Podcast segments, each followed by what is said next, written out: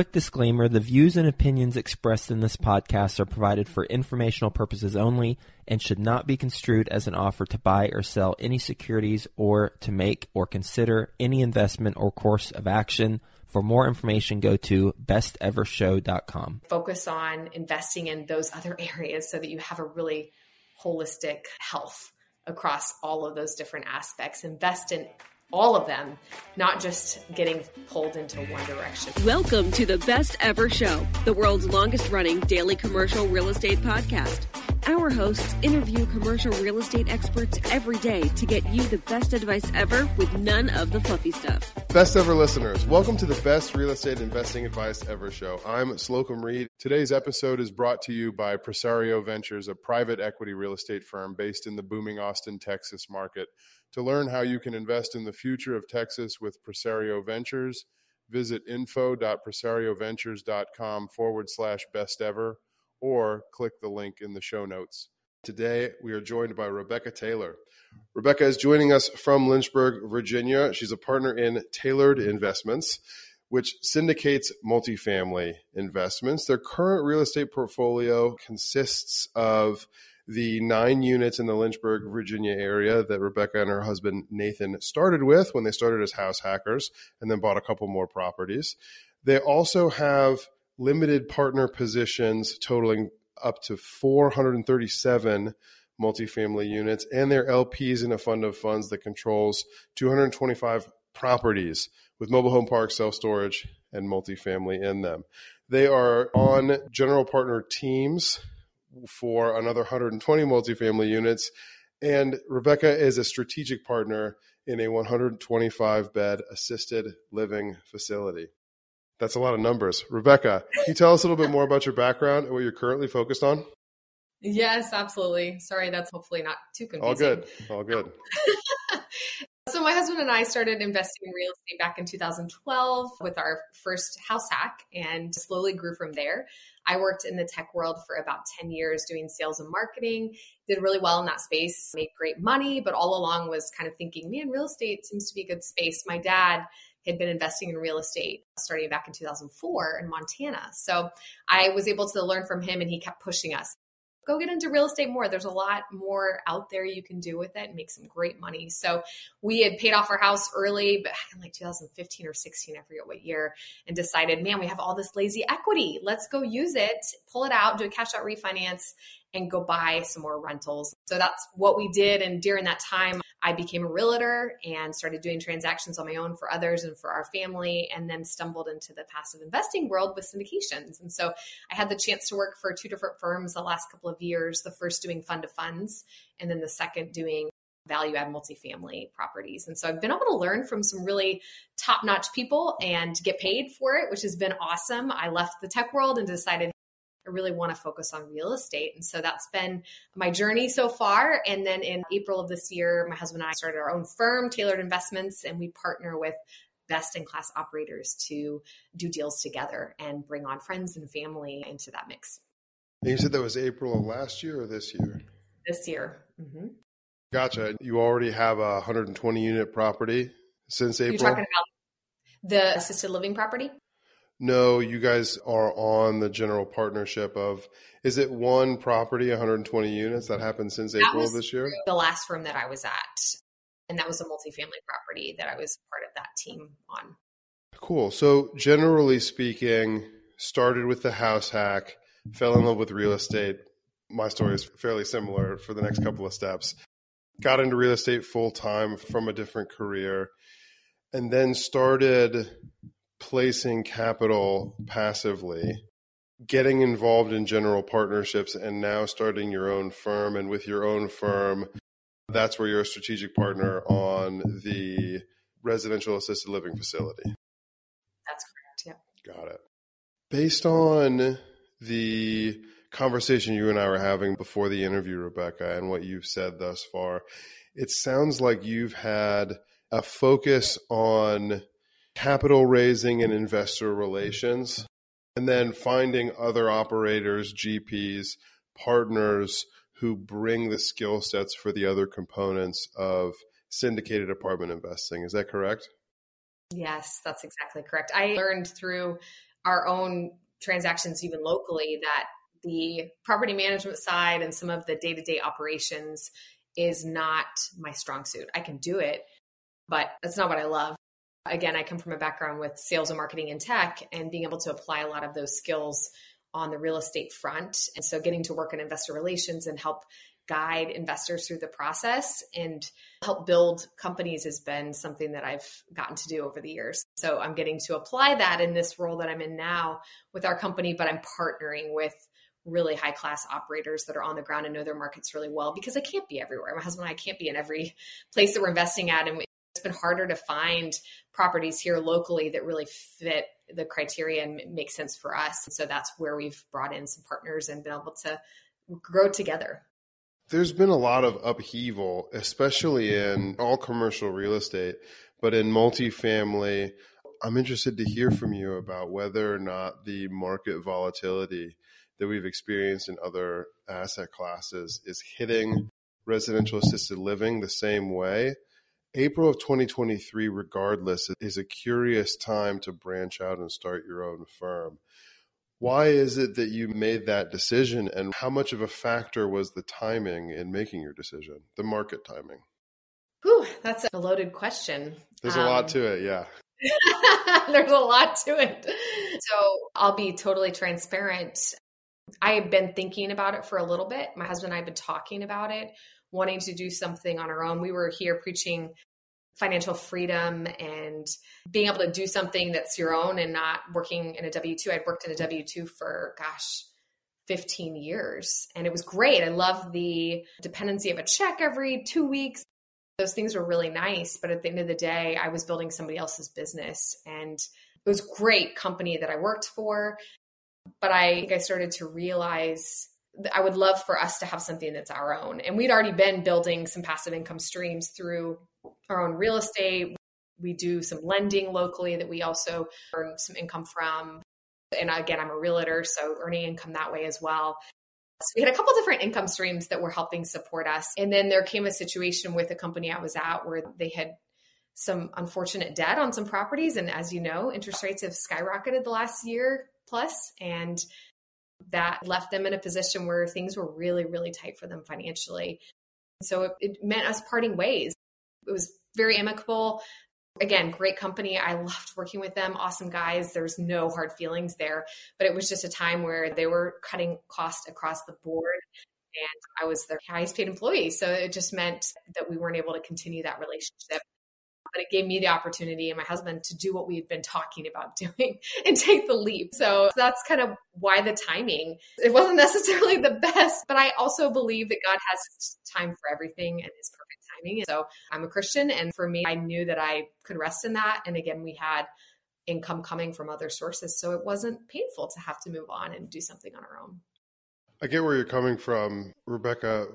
You and your husband start your own firm, and the first deal you get involved in is in residential assisted living. The limited information I have about your experience, it's your first RAL deal, and you were brought in as a strategic partner. Can you tell us more about what strategic partner means in this regard and why it is that you're involved in this particular deal? Yeah, absolutely. So I knew from my experience being at the last couple of firms that due diligence in who you work with is of the utmost importance. Both of the firms that I was at partnered with other groups and helped do deals together. So I was able to really learn a lot and see some of the pros and cons, some of the things that were working really well, maybe some of the things that could have been improved on. So going into starting our own firm, I realized that this was top priority for us, that we had to find best in class operators again to work with. So I have a business coach. She's been in the business a long time, and I've been just learning from her since January and meeting with her on a regular basis. So she is the one that had brought me into this deal. I do trust her, and she has so much experience. So this deal was one that she had been working on. And as we started to dive into it, and I got to know the group and got to see the property that they were working on, and then the other deals that they'd done in the past, their track record, there was a lot of investigating and figuring out who are they? Again, what do they offer? What are they doing with this? What's the big picture look like? So she's again the one that had introduced me to them, and it was a process of coming on board. But it's a slow process for me. It's not one where I'm going to just jump in and bring on millions of dollars of, of, investments before I really get to know them. So I'm investing my own money in the deal, and uh, the strategic partner role is giving me the chance to really sit kind of on the sidelines and be a part of their meetings weekly. Learn about this asset class more because it is newer for me. It's a kind of a flavor of multifamily but it's given me the chance to really dive in more to that asset class and to this group and to learn from them first before I dive into bringing a ton of money from my investment base. So that's where I'm sitting and hope to be a GP in the future with them. But I really wanted to see how things went early on, again, with my own money before I start doing a lot more from the capital raising side. So, for the sake of this assisted living deal, your strategic partner role is more about having a place at the table so that you can learn the asset class, learn the operations, and also vet the general partnership and the operators from inside the house. Is that the best way to put it? Exactly right. So, your core focus is likely building your investor base, but also bringing quality investment opportunities to your base by partnering with quality operators. Exactly right. I think, too, for me, I've seen the benefits of investing in real estate over the years, but I've also seen there's a barrier to entry. There's a lot that goes into learning this business. It's a big job to go on and find properties, secure financing, go through stabilizing them, getting tenants managing those tenants, managing operations, all that goes into it. And I've had over the years friends and family that are, man, I love the idea of real estate, but it's just too much for me to do. I don't have time. I have a job, I have family, I have too many things going on. So, this other way that you're offering of being a passive investor, being an LP in a deal, is really appealing to me because I would like to get involved, but I just can't do all that you're doing. So, that's where it's for me exciting to be able to share the benefits, educate people, give them opportunities, hopefully take a majority of the work out of it for them so that they can enjoy the benefits. They can be a part of it, but not have to be involved on the day-to-day side from the operational standpoint. Um, so yeah, that's our goal is just helping people get involved more and also create financial freedom for them and their families. And it takes time. It's not something that happens overnight, but we've been able to do that through the investments we've made over the years has really given me more time freedom to be a present mom, to be a present wife, and get to have more availability. Yeah, that makes a lot of sense. You started your firm, we're recording in late September. And I mentioned that because you started your firm roughly five months ago. I imagine there have been a lot of conversations with your investors in the past five months, and there were conversations with a lot of them before then. We're wrapping up the third quarter of 2023. I want to put the timestamp on this question because I know that things will change in the future. What kinds of opportunities are your investors looking for right now?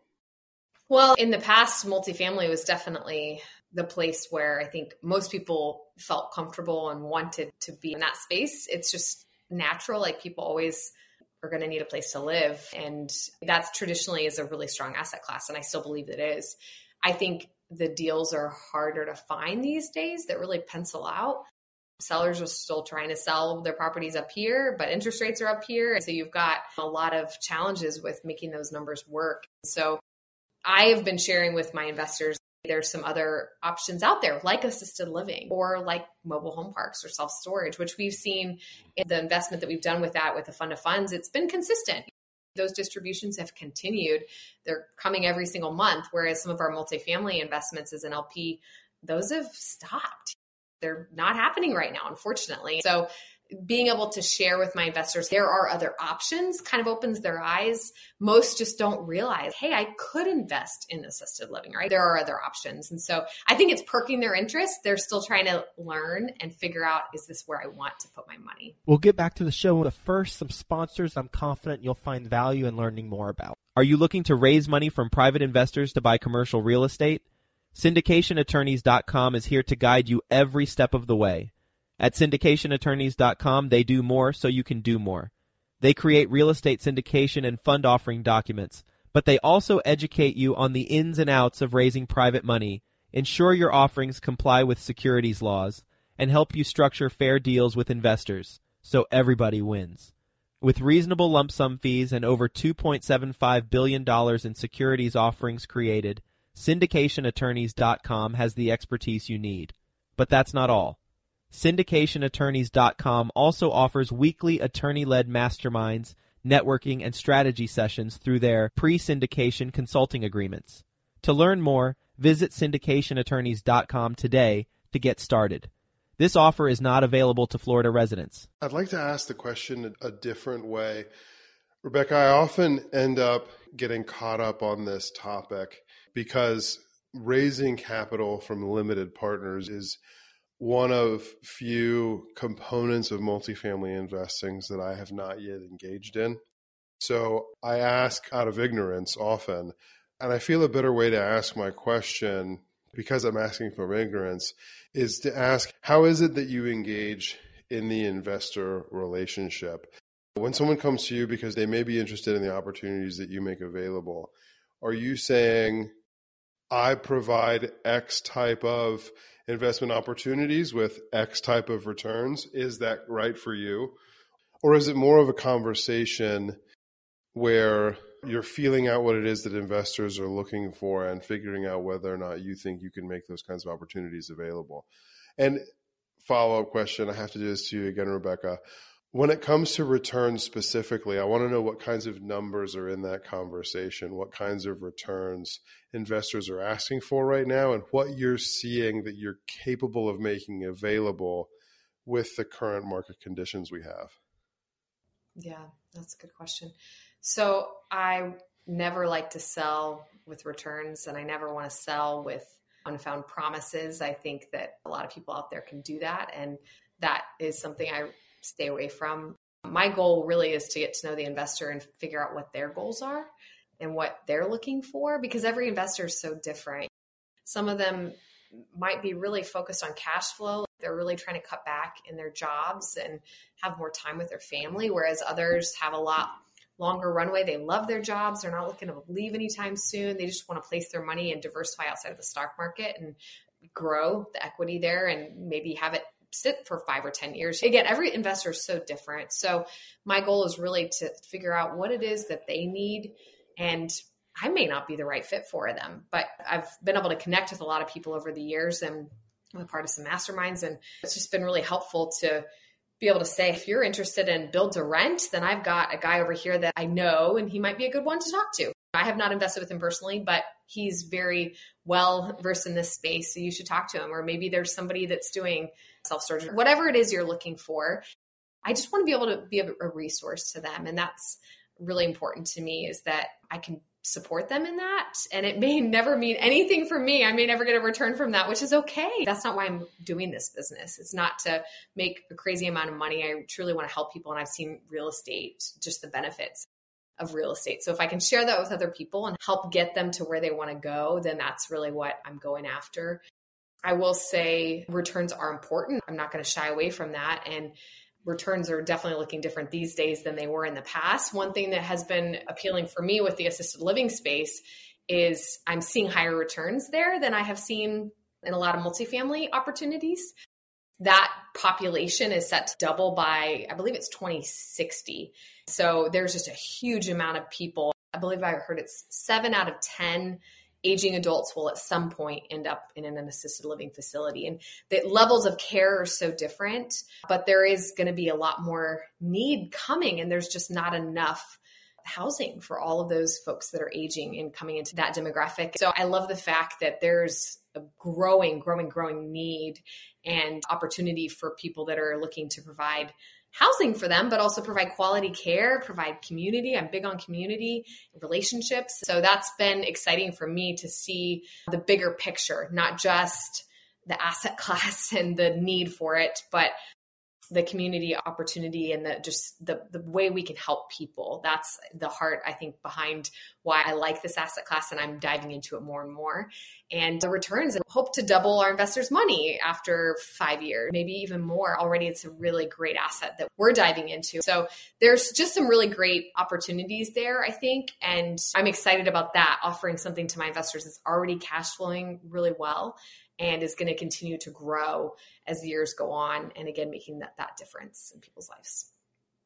But let me just also say, I do think, again, returns are looking different these days because of where interest rates are at.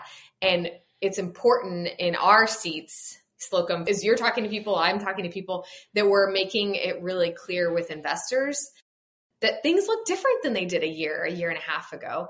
And most returns are not going to be where they were because the economic environment has changed so much and interest rates are different. So, one thing I've enjoyed talking to some operators is those that are doing loan assumptions. I actually have a property under contract right now that is a loan assumption at a three and a half percent. And that's exciting because everything else is seven plus. It's just harder to find those low interest rate debt. So, that impacts your numbers so dramatically. And it's important, I think, to be thinking about that and realizing that numbers will look different. So you just can't have those expectations of, hey, I'm still going to see cash flow up at 8%, whatever it may be. Right now, it's just different. And you have to think a little bit more about your goals and what you're looking for at the end of the day. Yeah, Rebekah, that makes a lot of sense. One more question before we transition this conversation. Coming back to the market of the moment, this episode will air very beginning of Q4. It'll air in October of 23. You have several LP positions yourself across a breadth of properties and I would suspect a breadth of markets with as large as that investment is that the fund of funds is invested in 225 properties, not units, but actual properties. Given the breadth of real estate that you touch with your LP positions, you referenced this earlier. Where are you seeing your returns as a limited partner most and least affected right now? Hmm. I'm seeing returns on the multifamily front most affected. And a lot of that's because of some bridge debt that was taken out. And unfortunately, interest rates have changed. And one of the properties I just got an update yesterday, the renovations that they had projected at a certain amount are higher than they projected. So that's impacting cash flow and impacting distributions. They're pausing right now as they get some of that under control. So I would say those returns probably on the multifamily front seem to be more impacted versus the fund of funds has been very consistent with paying on a monthly basis. And again, the diversification on that is a lot of mobile home parks and self storage. I think those asset classes have done, I don't want to say done better. Again, there's a lot of properties in that. So it's a big mix. But I think probably the debt on some of those properties was different than maybe the debt that was taken out on some of the multifamily deals that I've invested in. So I don't know if that answers your question as well as I hope it would. But. Well, I think you gave a better answer than I gave a question, Rebekah. I think your answer of the impact to your returns as an investor has come down to the debt structure that the general partners put in place when they acquired the property or when they most recently financed it, regardless of asset class. I think that makes a lot of sense. And I'm going to leave it at that because I don't think you need to say anything else. The debt structures that people decided to take on before we arrived at this moment in the market cycle are having the greatest impact on returns across the board. Rebekah, are you ready for the best ever lightning round? Yeah. What is the best ever book you recently read? A book I read earlier this year that I really liked is called The Go Giver. Have you read it? I have, yes. Yeah, I really like that book. Again, going into starting something new on our own, our focus is really on how we can help people create more of the life that they want. We've been in seasons where we were working so hard that we didn't have time for each other or for our kids, and, and there's a lot of stress that comes with that. So, our goal is to help people make better financial decisions so that they can have more time, freedom, and enjoy life with their families, life by design, doing the things that they want. And so, the Go Giver book, I feel like really emphasizes how can you give back? How can you be focused on others versus being so focused on yourself?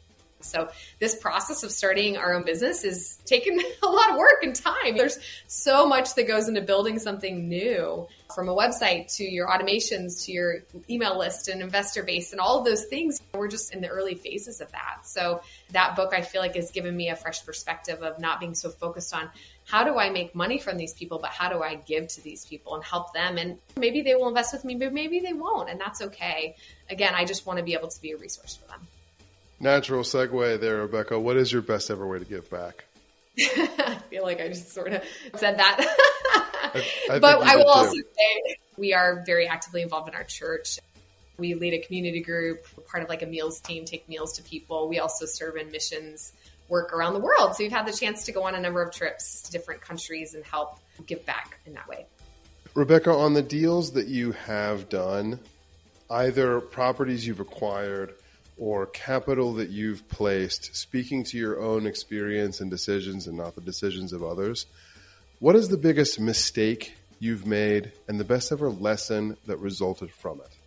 Well, big picture, I think a mistake would just be not getting started as soon as I wish we would have. Everybody always says, I wish I would have done this a lot earlier than I had. Again, my dad started investing in real estate in 2004, and he was telling us back then, get into real estate. And I wish we would have done it then. Obviously, we could be doing so much more big things.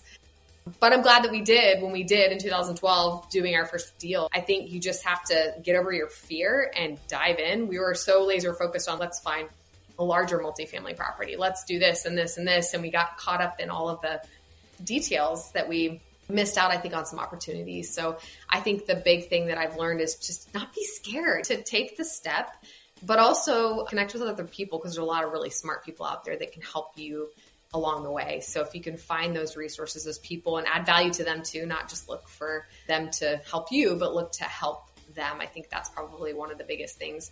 And then one other side note is again the debt structure, just thinking through what kind of debt you're taking out on your deals and just being cautious because we're seeing a lot of upheaval on that front. And sadly, a lot of people losing money these days because of some of the choices that have been made in the last year. So I guess that would just be a secondary lesson that I've seen and learned from other people. And it's a hard one. That answer resonates with me definitely. I am one of those apartment investors who back in 2020 and 2021 was fixing my interest rates for as long as possible, paying higher interest rates than some of my buddies who are doing the three year and five year terms. And the tables have turned on that conversation for sure. Rebekah, what is your best ever advice?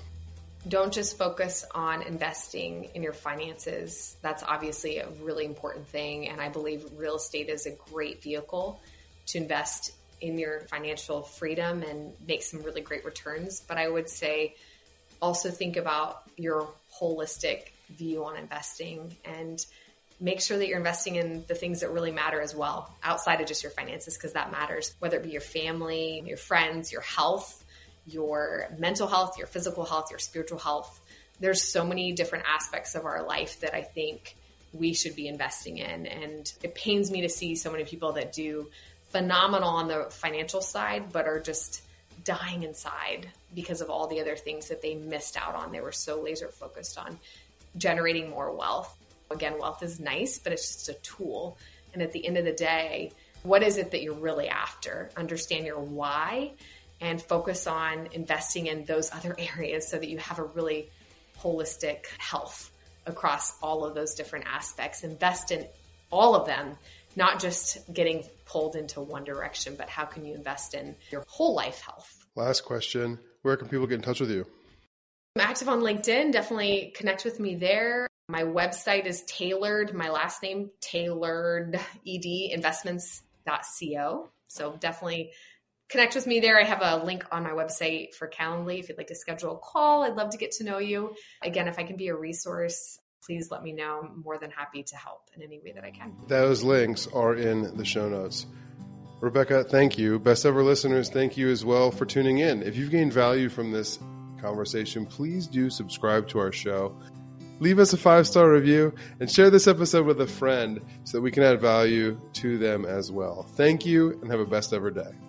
Thank you, Slocum. It's great to be here. I appreciate the time and thank you all for listening. Hi, best ever listeners. Joe Fairless here again. And one last thing before you go, would you like to receive a short weekly email with proven tips from experienced investors, free tools and resources, and a roundup of the week's most relevant news and best ever content? Well, if so, join the community of nearly 15,000 commercial real estate passive and active investors who receive the best ever newsletter. Just go to bestevercre.com forward slash access and you'll get the very next one. I hope you enjoyed this episode. And as always, thank you for listening and have a best ever day.